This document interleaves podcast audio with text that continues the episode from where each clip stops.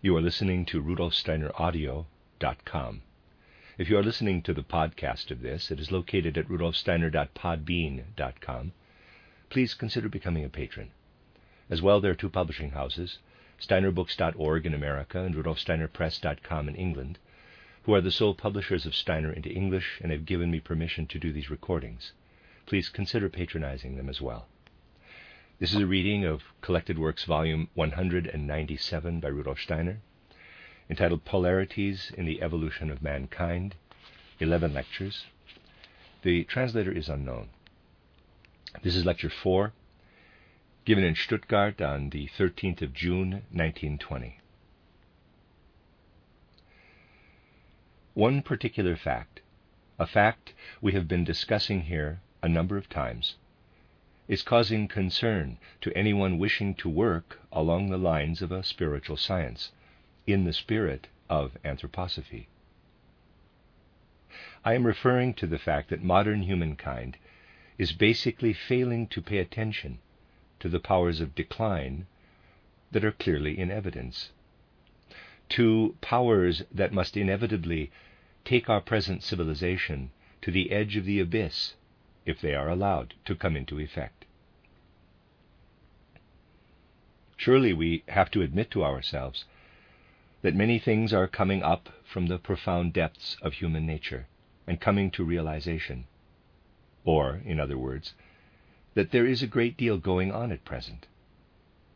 On the other hand, many of our fellow citizens simply cannot make up their minds to pay proper attention to what is really going on. It is reasonable to say that at the present time, little effort is made in cultural life to take a wider point of view and pay genuine attention to the forces that shape our world. There is one school, I have characterized it a number of times over the years, that has its roots mainly among the English speaking peoples and is rather secretive about its work. It is, however, extraordinarily effective. A second school is the movement that has come together because people want to take account of the instincts of the masses, instincts that are understandable and indeed also justifiable. In its extremes, this movement is represented by people who have no idea of human evolution, who know nothing of the principles that mean progress for the world. Certain conditions, however, I shall refer to these later, enable them to hold a position of authority in spite of their narrow minded views and in spite of a natural inclination for criminal activities that is, in fact, quite considerable. They are, of course, clever people and able to be to the fore in public life nowadays because they impress people. The third movement that has an effect in cultural life is based on particularly energetic representatives of the different confessions, confessions of all kinds, who also know very well what they want. They are the fountainhead of everything that usually comes under the heading of Jesuitism. Many people talk about Jesuitism and the like, but still large numbers of our fellow citizens are little inclined to pay proper attention to what is really going on. To get a proper idea of current events, one would have to take account of a number of things. One thing to be particularly taken into account, however, is connected with a fact I also mentioned in my first public lecture here. It is the fact that when it comes to their frame of mind, particularly as regards the way they form ideas, present day people are in many, many instances continuing in a way that was only suitable for the forming of ideas during the Middle Ages. That was a great and significant way of thinking, but it is now out of date. Some people have gone very intensely into the medieval way of developing sensibilities and forming ideas. These are the people who hold more or less socialist views, and there are many of them all over the globe. The ideas current among them come to expression, above all, in a belief in authority that is almost limitless. They cringe before anything that assumes authority by simply taking a strong line among them. This has made it possible for people like Lenin and Trotsky to impose their tyranny on millions of people with the help of just a few thousand. That particular movement is spreading from Eastern Europe into Asia at an incredible pace. It imposes a tyranny worse than anything seen during the worst periods of Oriental tyranny. All these things need to be considered in forming an opinion on current events. It has only been possible to give a rough outline. Basically, the only opposition to these trends, and we are still thinking in terms of major forces in world history, forces shaping the world, comes from what should ideally be a truly honest, sincere, and genuine spiritual scientific movement.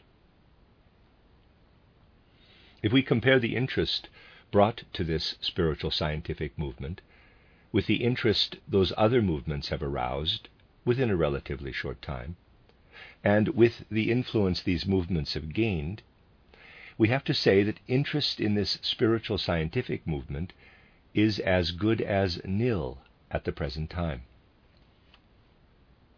We do not fail to recognize, of course, that there are many people who go along with this spiritual scientific movement, or at least tell themselves that they go along with it. There would be an enormous difference, however, if people really took note of the intensity with which those other three movements work for the things they want to bring to the fore, and then compared this with the intensity of interest that there is for spiritual science. The spiritual scientific movement is really approached in a very superficial way, superficial in the way people feel about it. The other movements, on the other hand, are arousing a limitless intensity of feeling. Does anyone clearly understand, making it the center of both heart and mind, that if spiritual science is to intervene to any serious extent in the forces that shape the world, people must first of all give recognition and proper value to initiation knowledge, or initiation science, as we call it. Initiation science today also needs humanity's firm and decided interest.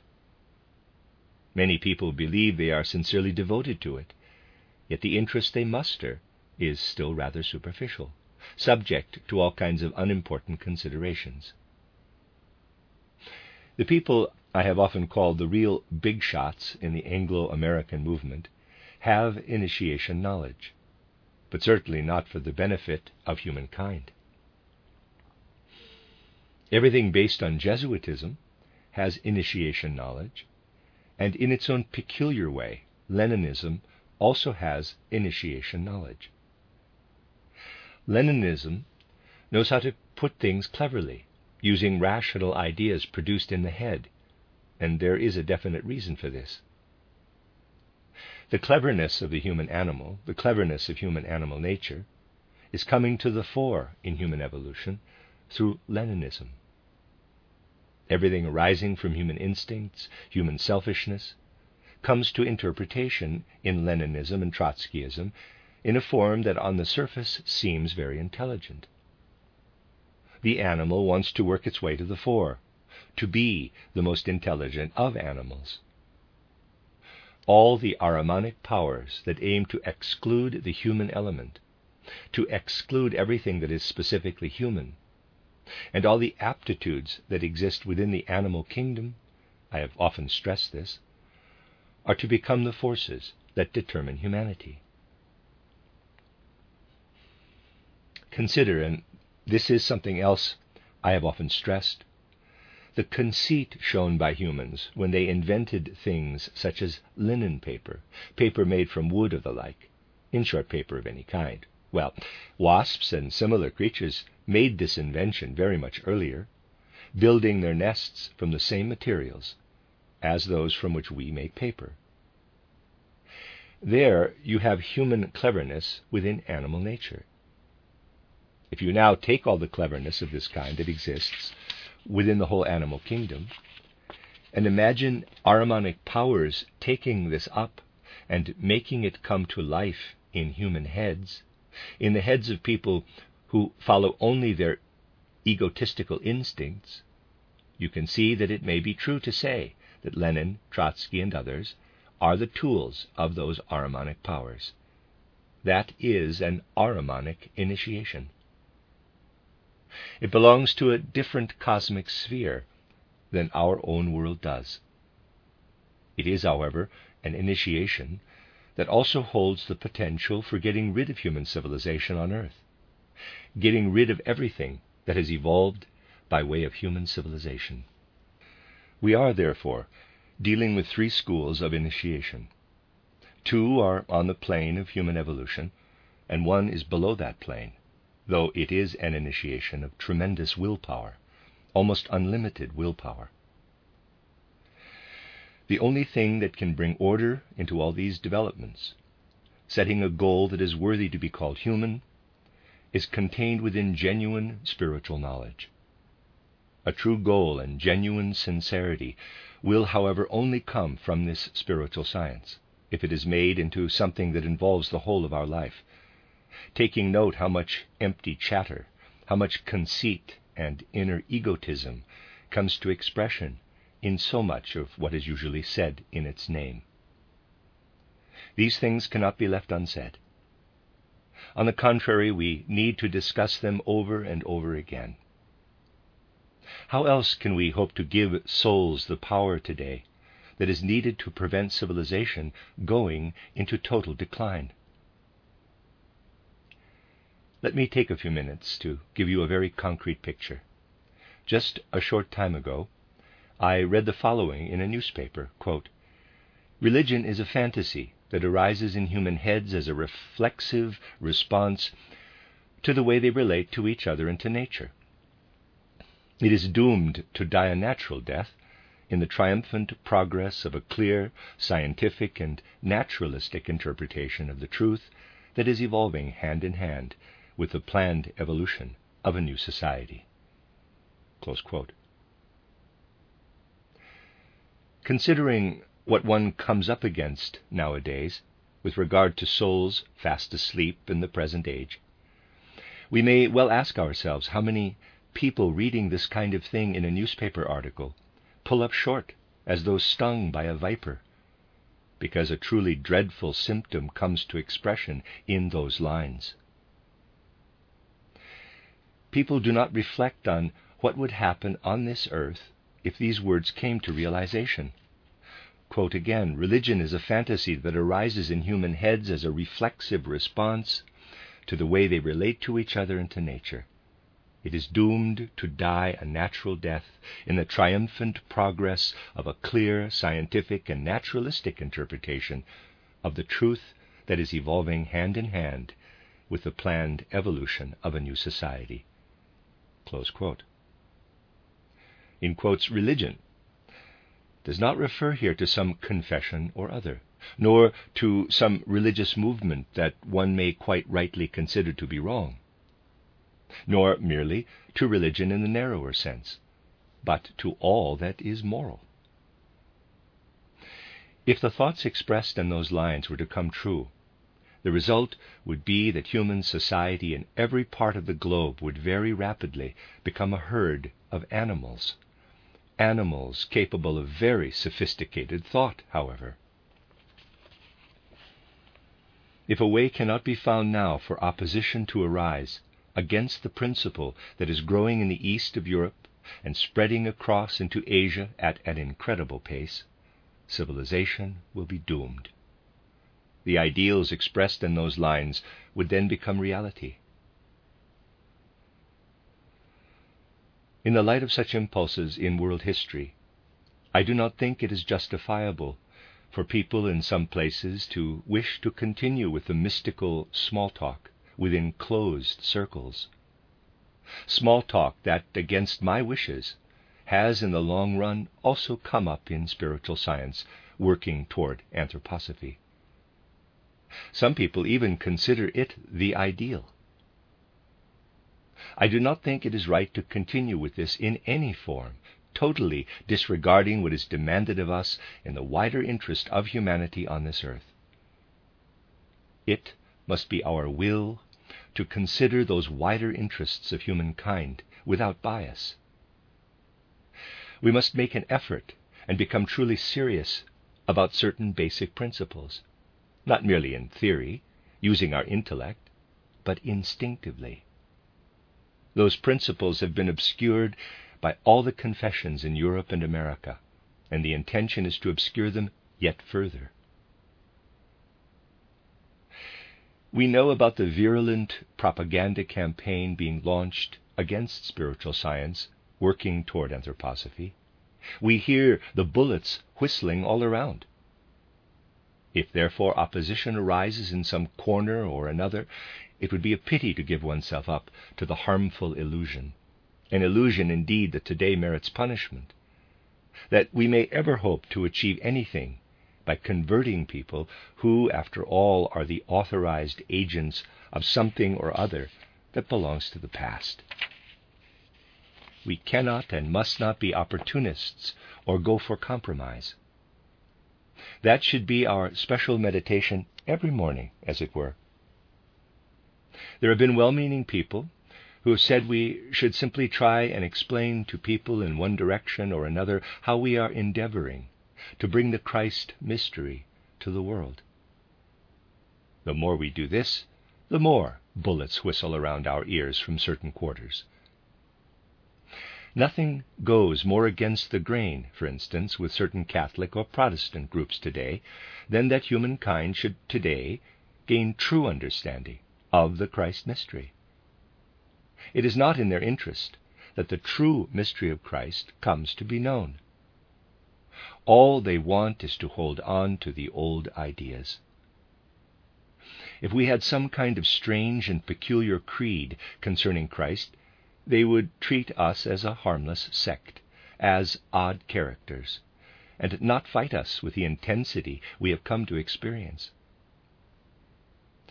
Within the two schools, quite apart from the third, there are, however, quite a number of people who know that our aim is to speak of the Christ mystery out of the truth, and of social order out of the triune principle. This makes them sit up and listen. It makes them say, quote, It would take the ground away from under our feet if we were to go for the truth. Let us therefore vow to destroy it. People do not fight us because we are in error. They fight us because it is a it is realized in certain quarters that we want the truth. There is no point in saying anything else about some of the things that go on today. The cultural movement I am speaking of has a profound interest in absolute clarity, particularly also clarity of thought. Remember some of the things I've told you. What is the essential point when we come to see what humankind needs above all else today? The essential point is that our powers of thought, everything we have by way of ability to form ideas, except for sensory powers, have come down to us from our life before birth or life before conception. Everything we human beings are able to think, we have brought into the physical world when we were born. We have brought it with us from the life we had before we were born all the thoughts we evolve whilst we are in our physical bodies are faculties that govern the whole of our essential human nature between our last death and the birth process that brought us into our present life on earth. When we are thinking here and now, the powers of thought we use, not the thoughts, are a shadow image of something that was at work before we were born or conceived. Try and think of what we call the forces of nature today, of what goes on in lightning and thunder, in the movement of waves, in the way clouds are formed, in the rising and setting of the sun, in wind and rain, in the way the plants rise from the ground, in the way animals are conceived and born and grow. Think of all the natural processes you see all around then think of them merely as a picture, not the reality. So, please, think of everything you have around you by way of natural forces casting its shadow somewhere or other, and of these shadows being taken up into a container and presenting themselves to us as pictures. The relationship that exists between nature, as she actually is now, and the reality that lies behind is similar to the relationship between life before birth and our faculties of thought in the present earth life. Just think that there you have everything that happens to your soul between death and rebirth. I am showing it in diagrammatic form. And then its shadow arises. A shadow arises of everything you have there, and this shadow becomes the content of your head, the content of your thoughts. It is your faculty of thought. What you are thinking now, those are the forces active before you were born. That is, in quotes, nature in the spiritual world, if I may put it in such a paradoxical way. The evolution of humankind cannot progress unless we become aware that when we are thinking, the existence we had before birth influences our faculties of thought. Having entered into my present earth life, I am continuing the life I had before birth when I am thinking. Who puts up the greatest opposition to this idea? The greatest opposition is put up by religious confessions that maintain more or less the following quote, A human child is born. It pleases two people, a male and a female individual on this earth, to come together, and God creates a soul in the spiritual world, a soul that then connects with what is created between two people in the act of begetting. That is how the human individual comes into being. This is, of course, very different from what I have just been saying. It is what confessions live on in our modern civilized worlds. They all teach that when two people copulate, the Spirit very kindly creates a soul up above, a fresh new soul. It is then sent down to unite with the physical body which has been created, and something new has come into existence. To whom do these confessions address themselves? They address themselves to terribly egotistical individuals who simply cannot bear the thought of being extinguished when they die. Yet they are able to bear the thought, for they have got used to it over the centuries, indeed, soon it will be millennia, that it pleases God to create souls for human beings procreated here on earth. What their egotism does not allow them to accept is the thought that death puts an end to it all. Of course, you all know what life after death is like. I do not need to go into it here. But let us turn our attention to something quite different. Preachers in their pulpits always need to assume that they are speaking to people who cannot bear the thought of death being the end of it all the water they have to pour down from their pulpits, irrespective of the particular creed followed by the people who sit there below them, must make it clear to them, I mean unclear, of course, what happens after death. They have to choose words most liable to excite the egotism of people.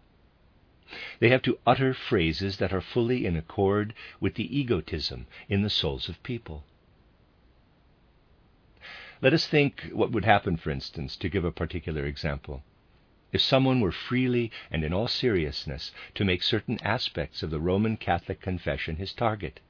Say the dogma that when two people copulate, it must please God to send a freshly made soul down to them.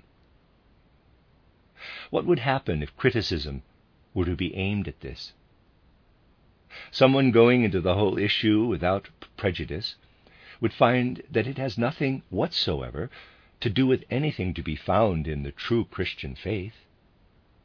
They would find that during the Middle Ages the teachings of Aristotle infiltrated theology, and that Aristotle represented these ideas on the basis of misunderstood Platonic ideas, saying that a fresh soul is created for every newly generated human body and unites with it. Something taken for granted as a fundamental tenet in Christian beliefs, in fact, has nothing to do with Christianity, but is an Aristotelian principle. Let us move on to something else. One element in religious beliefs is the dogma of eternal punishment in hell. Again, entirely an Aristotelian thought. Aristotle assumed that once a soul had been created, lived on earth, and then come into the spiritual world, there was nothing it could do in the spiritual world as he saw it, but look back for all eternity on what it had done during its one and only life on earth. Aristotle imagined that a fresh soul was created for every child, that this soul lived on earth until the individual died, and then for all eternity occupied itself with the contemplation of what had happened during one life on earth. If someone had committed murder, they would have to look back on this forever. That is where the dogma of eternal punishment in hell originated. It is a purely Aristotelian concept. Just think if the truth were to become known, instead of Aristotelian thoughts presented as Christian dogma, the people wishing to represent such Aristotelian ideas, masquerading as Christian dogma, would be scared out of their wits that people might find out about this, that people might find out that their priests were not teaching Christian ideas from their pulpits, but Aristotelian ideas that had crept into Christian teachings.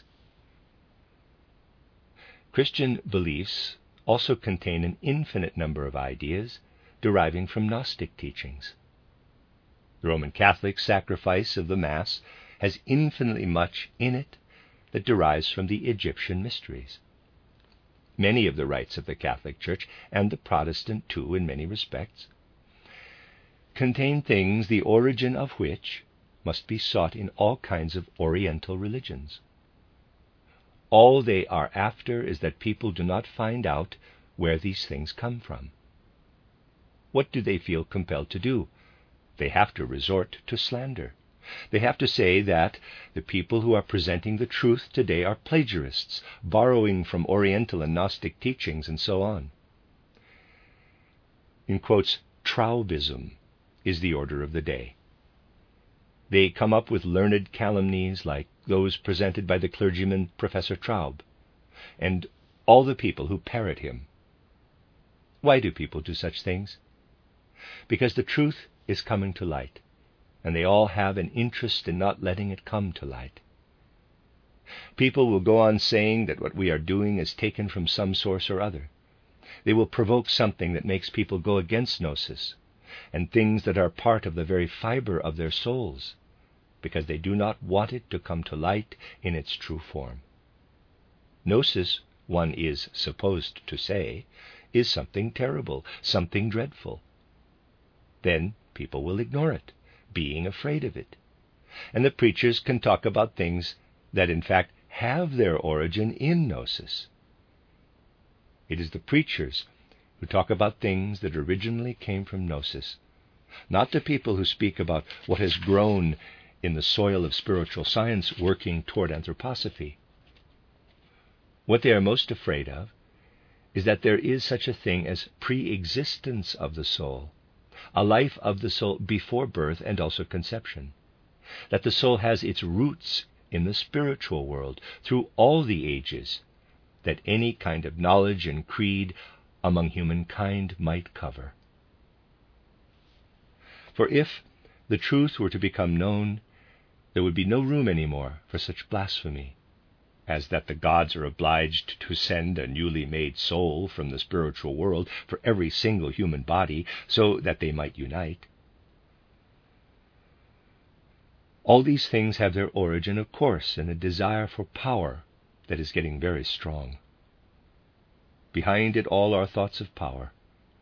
It is possible to put tremendous energies into such thoughts of power simply by following certain precepts. What is going on in Dornach at the moment, for instance? All around, almost everywhere in Switzerland, articles on anthroposophy are being published, not one sentence of which is true. The whole campaign started when an article appeared that contained 23 lies. For weeks now, article on article has picked up on those 23 lies. They have appeared almost everywhere in the Catholic press in Switzerland, and not a single sentence is true. Why is this happening? It happens because the many followers of these people are brought to a certain state of mind by being told untruths, a state of mind where it is no longer possible to tell the difference between truth and falsehood. Think of all the efforts we go to in spiritual science, working toward anthroposophy, to form sufficiently clear ideas. For instance, as to how far the things we become aware of in human minds, in the form of dreams, may or may not be reflecting the truth. As human beings, we cannot immediately distinguish truth from falsehood when something appears in the course of a dream. The same state of mind arises for a congregation when they are told lies by people who know that those lies will be believed. The soul is brought to a state, a mood, by those lies, where it becomes the willing tool of those desiring power. It is easiest to get people into your power by planting illusions in their unsuspecting minds. Articles full of lies are systematically put out with the intention of creating the kind of mood that can be created with lies. That will be the inevitable consequence of the probabilism which the Jesuits have been teaching for a long time. It is merely a final consequence. It is, of course, difficult to rouse modern souls from their general torpor to stand up against such people. The day before I left, we were forced to arrange for a lecture, for we must fight, of course, even if we do not want to, against the lies that come up in Dornach. Dr. Boos, one of the most courageous of our young protagonists, called on everyone who had anything to say on the subject of the lecture to join in the discussion. It was a public lecture, of course. When no one came forward, he said openly and publicly that he publicly declared the cleric who had first written those 23 lies, a priest called Arndt in Rheinach, to be unworthy of his priestly calling for disseminating scurrilous lies. One cannot help oneself. And then, even when this had been said, only one individual stood up among those present, a teacher, shaking in his boots, if I may put it like that, and said, quote, Just wait, there are more articles to come, and in the end you will see. Well, all I could say was that there had been 23 lies to begin with, and the truth about those 23 lies will without doubt never emerge, however long it takes, until there is an end to the matter, even if the end does not come until the end of the world. Not the least attempt has been made in everything published so far, and a respectable number of articles have already appeared, to go into those 23 lies. Other things have been tried using a strange logic. The pamphlet by the Tübingen speaker was brought into play. It actually played a large role. But the people who bring Professor Traub's pamphlet into play in their articles have not properly understood what he said. They will write that this man Steiner is borrowing from all kinds of ancient writings, from the Upanishads, the Egyptian Isis mysteries, and the, in quotes, Akashic records. Well, I suppose the typesetter may have put that in. But on the other hand, the clerical gentleman may have done so. I therefore said that it was not really my concern to correct printers' errors, but that it surely is a strange way of reading Traub's pamphlet if immediately afterward the reader has forgotten that not even Traub says something so stupid as that the Akashic records are to be found on library shelves. I said that one cannot really accuse people of borrowing from that old tome, the Akashic Records, for spiritual science based uh, in anthroposophy. Our attackers have also gained support among liberal thinkers. Dr. Boos was going great guns in a liberal paper, saying that this was a deliberate untruth, since the writer must have known that there were no Akashic records in his library. He could not possibly have them in his library, and so he ought to have known. He must have written a deliberate untruth. What did the person concerned do? He wrote that Dr. Boos was evading the issue, as if as it was self evident that the typesetter must have been responsible for the Akashic Records error, and not he himself. In his view, the kind of sophistry that made authors responsible for that kind of printing error merely showed what kind of stable people came from. Well, you see the kind of mentality one is dealing with. But do not underestimate it. You have to realize that it is going to be a hard fight, particularly in this direction. The aim is to prevent people from finding out about what I have been saying. What I said, first of all, in the medical course is the following it is particularly when one is making serious efforts to determine the spiritual laws of this world, doing so on the basis of present day life, when one tries to reach the deeper secrets of human nature by making these things one's own on the basis of present day life, and then also finds them written in ancient works, albeit arising from an intellectual life that was more instinctive and atavistic, that one feels very humble in perceiving the greatness of the instinctive, atavistic intellect that human beings once possessed, that has been lost and must now be found again. These words were spoken in awareness of the fact that knowledge which today has to be sought within life was once instinctive wisdom given to humankind. Much of that ancient wisdom has, of course, survived in the religious beliefs, though it has become corrupted. Yet the people professing those beliefs want to make humankind fear that original wisdom. And when they talk about it, say more or less the following quote, Those dreadful people who pursue anthroposophy today are borrowing everything from that ancient wisdom. If they went into the matter, they would find that the spiritual science offered to humankind in anthroposophy is very different from anything ever borrowed from anywhere, from the Upanishads or whatever. So we had to borrow indeed from that ancient tome called the Akashic Records.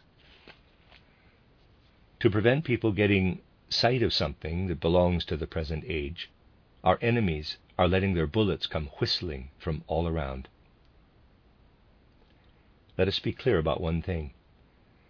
You may feel tempted now and then to stress the good points of one thing or another. The alliance between Jesuitism and the Social Democrats, which is getting closer and closer by the day, is something entirely natural. There is nothing unnatural about it. The Social Democrats are equipped with the same kind of ideas as the Jesuits, only they take them the other way round. One thing, however, that differs from all else that is felt is the quote, eternal nature of the human being. This has become the teaching of egotism.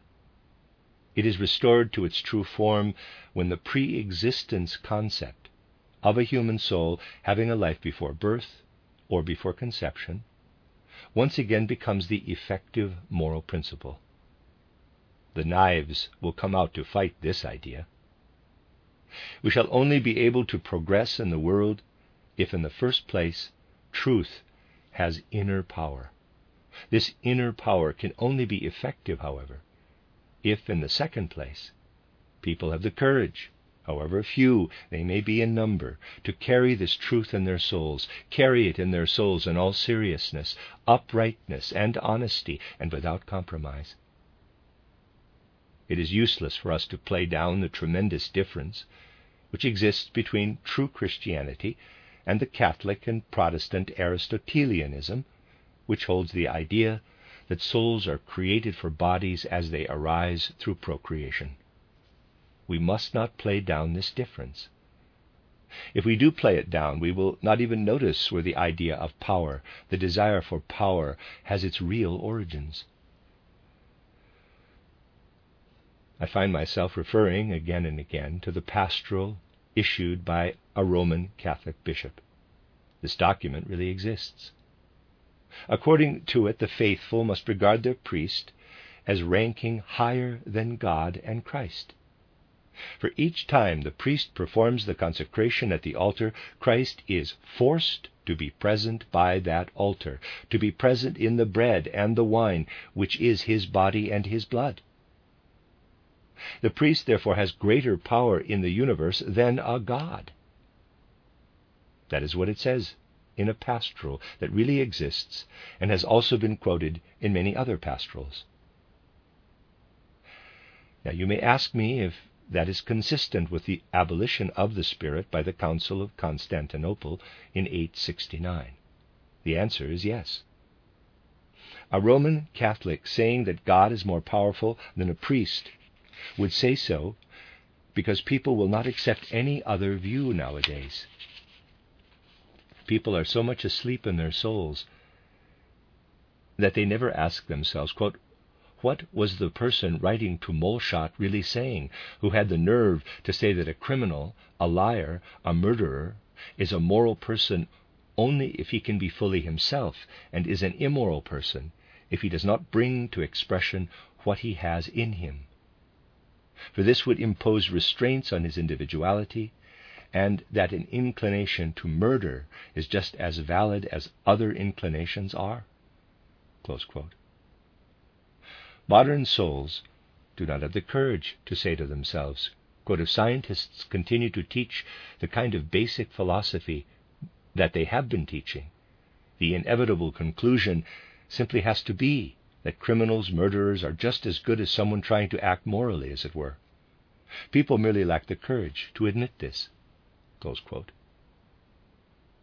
When materialism had its flowering, at the time when people like Vogt, Moleschott, and Büchner all of them courageous men, were publishing their writings, such things were admitted. The present age is too cowardly, however, to make such admissions. Nor is there sufficient courage in the sleeping souls of the present to admit to oneself, quote, if you go by the spirit of those creeds and statements, a priest is indeed more powerful than a god. The school of thought represented by spiritual science, working in the spirit of anthroposophy, must above all work toward clear thinking in every respect. Its message cannot be grasped if thoughts are unclear. It cannot be grasped in a vague and vaporous mysticism, but only with crystal clear thoughts, thoughts which in my title, Philosophy of Freedom, I've tried to show are the starting point for genuine human freedom. We may continue our discussion of the subject when I am able to speak to you again. I hope this will be soon. The end of Lecture 4.